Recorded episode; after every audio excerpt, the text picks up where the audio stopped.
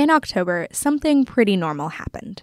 CNBC reported that Amazon was thinking about disrupting yet another industry pharmaceuticals, selling drugs online.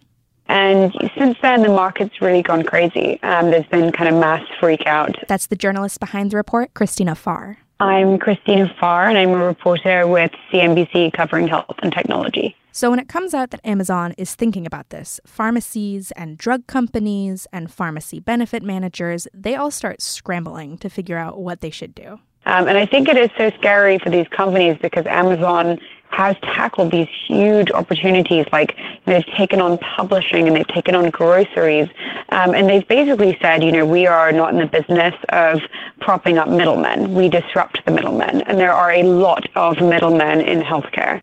If you own a national pharmacy chain right now, you are worried about Amazon. And just a few days ago, one company showed us how they're planning to fight against the changes in the healthcare market.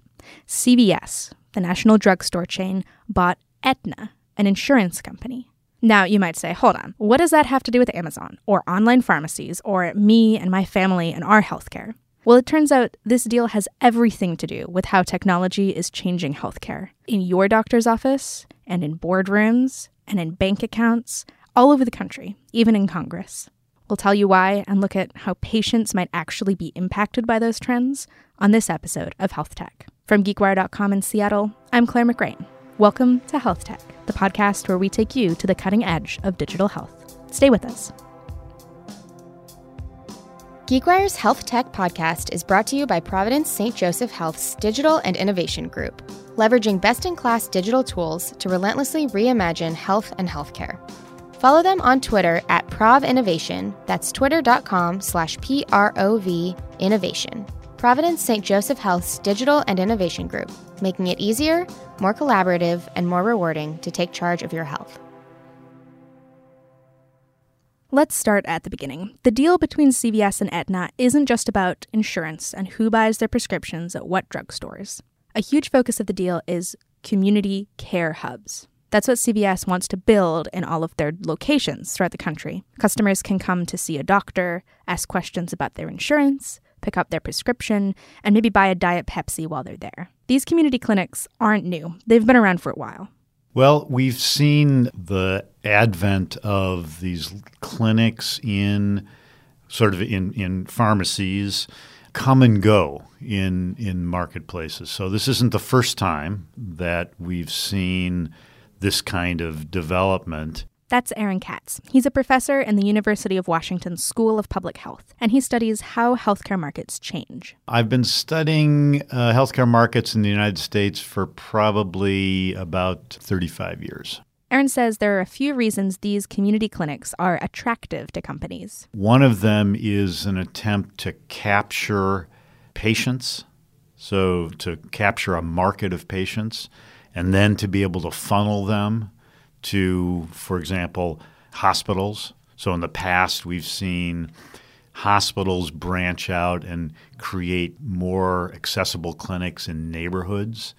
And a lot of that is to capture that patient population so that when they go get the expensive care, like in a hospital, or they need a, an, an MRI or a CAT scan or something like that, they'll go to that system's providers, which are not in the neighborhood clinics, but in a central location. It's kind of like, you know, running into a Starbucks in a airport in a foreign country. There's something similar and familiar to you, and so you're more likely to use it. Whether or not you like Starbucks, you sort of know what it is. CVS obviously doesn't own any hospitals, but they have another reason to want people walking through their door drugstores are already losing customers to online stores like Amazon. So, this is common sense. The CVSs of the world want to do everything they can to physically get people into their stores and buying things there. If someone comes into a CVS clinic to have a doctor look at the gash on their hand, for example, they're more likely to grab some gauze and Tylenol and maybe a snack on the way out. If people can have their prescription sent straight to their door, there's no reason to go to the local drugstore. Of course, there are other things going on that make a merger between an insurance company and a pharmacy advantageous, let's say. The marketplace is changing uh, for a variety of reasons. One is, of course, the Affordable Care Act or Obamacare um, rearranged some of the incentives in the system. And one of the incentives um, that it didn't create, the Affordable Care Act didn't create, but it kind of strengthened in a number of different ways, was to try to get different kinds of organizations that provide health services together, at least work more closely together, if not actually merge or consolidate. Put those incentives together, a changing economy and regulation around Obamacare, you get a merger like CVS and Aetna. But another big part of the deal is integrating technology. The company said they're going to kick off new digital initiatives like in home health monitoring. That's something that's becoming more and more popular, but it's a lot easier to do if your provider and your insurance company are on the same page about how it's going to work. Dr. Ivor Horn is a pediatrician and the chief medical officer at a health tech company, Accolade, and she says this combination of community care clinics and digital initiatives could have a huge benefit for patients, or as she calls them here, consumers. The opportunity for technology and the information that can be shared in that one place and having more information is always great for the consumer it's always great for a consumer to know that they can go to one location and they can have more more information about themselves. And the person that's caring for them has the the information that they need at the right time. The right information the right time in the right place is what's really key. What's really important is how you use that data in service to the consumer and that it's consumer centric and consumer focused. And because as a provider, it's really not about me, right? It's about how I can use data and use location and use resource to better serve a consumer because it really should be about them. CVS and Aetna have a vision for a new way of caring for people, driven largely by the changes that tech and tech companies are bringing to the market. Their consumer mindedness is also very reminiscent of Amazon. And the deal between the two isn't exactly one of a kind, but there are lots of elements that make it stand out. Here's Christina again. Well, this is a huge deal. It's probably the biggest of the year from an M&A standpoint. And it, it comes with kind of a lot of considerations um, some people are very concerned that it's yet more consolidation in the healthcare industry, um, which is going to make it even harder for any any startups to enter the space, and that is a, a legitimate fear and, and, concern. On the other hand, you know, there's a lot of people out there that, that like the sort of way in which this is being marketed, um, the way in which both CEOs of uh, CVS and Aetna are talking about this merger. Um, both have talked about the sort of front door for healthcare, um, and how they want to bring um, healthcare closer to the consumer. They want to be able to reach the consumer at home. They want to be local um, rather than expecting a person to kind of stay out of the healthcare system until they get sick and end up in an emergency room. Um, so all this is, is potentially about increasing value and, and lowering costs. Um, and technology plays a huge role in that. So, what does this mean for the end goal of the health system, keeping people healthy? Are these changes good for patients? Could they be problematic? We'll try to answer those questions after the break. GeekWire's Health Tech Podcast is brought to you by Providence St. Joseph Health's Digital and Innovation Group, helping to shift the industry from sick care to healthcare. Providence St. Joseph Health empowers people to take a greater role in managing and improving their health. Building on Providence's history as a disruptor, the Digital and Innovation Group leverages best in class digital tools to reimagine a better consumer experience in healthcare. Building healthier communities requires meaningful and personalized relationships that make Providence St. Joseph Health a trusted partner in people's lives. Follow the Digital and Innovation Group on Twitter at Prov Innovation. That's twitter.com slash P-R-O-V Innovation. Now back to the show. Welcome back.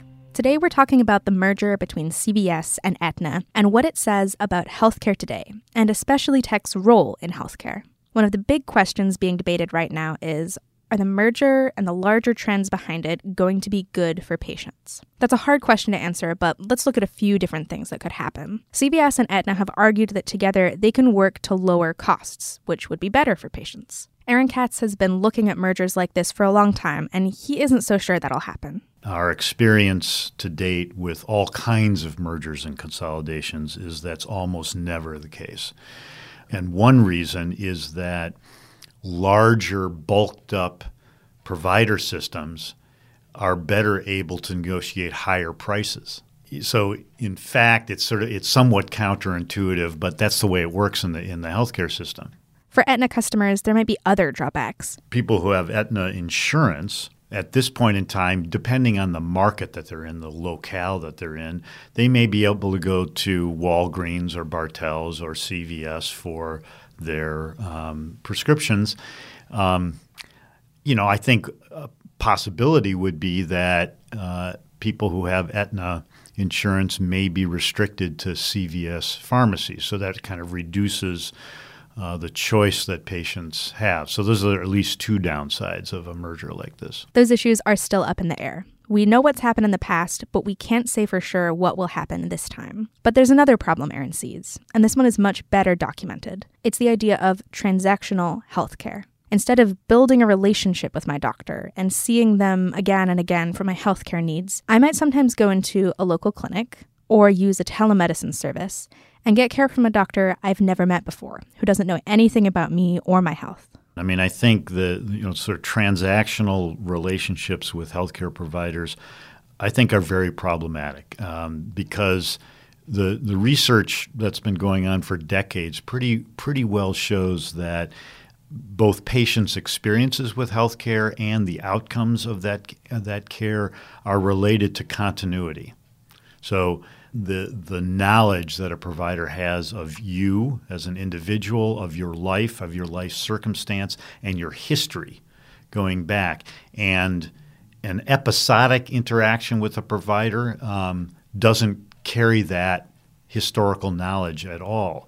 Medicine although aided by technology, continues to be very dependent on relationships and artistry in a sense, right? Medicine as art, of, of trying to understand uh, the whole person and where this particular problem that you're presenting fits in with the, your whole life. That being said, using technology or going into a clinic doesn't necessarily mean that healthcare will be transactional. In fact, technology can be a really great way to build the relationship between a patient and their provider. Ivor says that's something people sometimes miss about technology and how it's used in healthcare. It isn't all about the technology and getting rid of the people. In fact, it's the other way around. There's a misconception that technology is a, one a silver bullet and that it's going to solve everything, and two, that it's going to take over. And I think healthcare is about service and technology supporting and facilitating that service. And there are so many ways that technology can do that now um, that we need to and should take advantage of to transform healthcare not just to make it more efficient, but to make it more effective as well. And as we learn more, as we get more data, that we're using that to personalize the way that we provide care, such that I, as a provider, I have information in front of me and I can say, these are better options for this patient because there's data that's pulled from thousands and millions of resources that I, as an individual, as a human, can't possibly contain and keep all of that information in front of me. And I think this mistake that technology is going to take over is not true. It's absolutely going to facilitate what we do, it's absolutely going to make what we do better. But it means that I don't have to contain everything in my brain, and a person is not limited in my care by what I can remember. So there's real space for technology to have a positive impact and improve patient care, patient experience, lower costs. It has to be used in the right way, though. Regardless of how it's used, technology is having an impact. And in the health industry in particular, it's doing what it does really, really well. It's moving paradigms. So there are a few different trends in healthcare right now that are changing the way that the system works, and tech is tied into a lot of those. One part of it is changing the way we think about how we treat people. So instead of just treating people after they get sick, the industry is moving towards helping people prevent getting sick or catching problems extremely early on when they're easier to treat. Before the merger, Aetna actually considered covering the Apple Watch as a healthcare device because it can help detect diseases. Other technology is also finding applications to keep people healthy, sometimes without even being intended for that purpose. People are hacking their devices and their echoes by making it such that now my parent, my elderly parent, can stay home longer because I can do remote monitoring and remote communication with my elderly parent in a way that I couldn't before. And we know that people are healthier and live longer if they can stay in their homes. And it's those sorts of things around how we can begin to not just think about a sick care system where we're taking care of sick people, but working to help people stay well and maintain their what I call their life flow and how we incorporate health in the way that we provide health and health care into the way that they live. I think technology is allowing us to do that. It's allowing us to understand what happens when people are outside the four walls of a healthcare building. Tech is also tied into things outside what we might consider traditional health. You're not just sick inside the doctor's office, and your health isn't just impacted by your body. It's also influenced by your living situation, your financial situation, your mental health. There's no point in prescribing a medicine to someone if they can't pay for it, or if they're not going to remember to take it. One focus of tech is to help doctors get that information and have it in front of them so they can treat the whole person and not just the person's disease. And that trend is also changing how things are paid for in the health system. Insurance companies are saying more and more you can't just charge people every time you give them a service. They're moving towards what's called a fee for value model, which basically means a provider gets paid when a patient gets better, not just when they get a treatment. And in that new model, you need to be able to provide care and services for people, not just when they're in the hospital or in the doctor's office, but when they're at home also.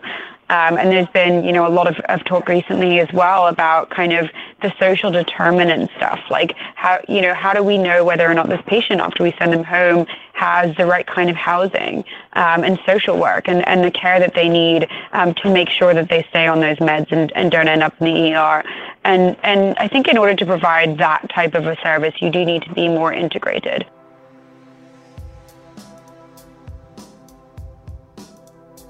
The bottom line is yes, technology is changing the healthcare industry.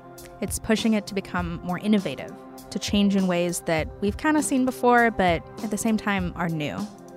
There's no way to tell exactly how that's going to work out, but there is an immense opportunity to change things for the better. Thank you for joining us for this special episode of Health Tech. If you want to subscribe to the show, just search GeekWire Health Tech in your favorite podcast app, including iTunes, Apple Podcasts, and Google Play. Health Tech is produced and written by me, Claire McGrane, with editing and story help from Todd Bishop. A big thank you to our sponsor, Providence St. Joseph Health Digital and Innovation Group. You can find them on Twitter at Prov Innovation. That's P R O V Innovation. Thanks again for listening, and look for us back in your feed in three weeks.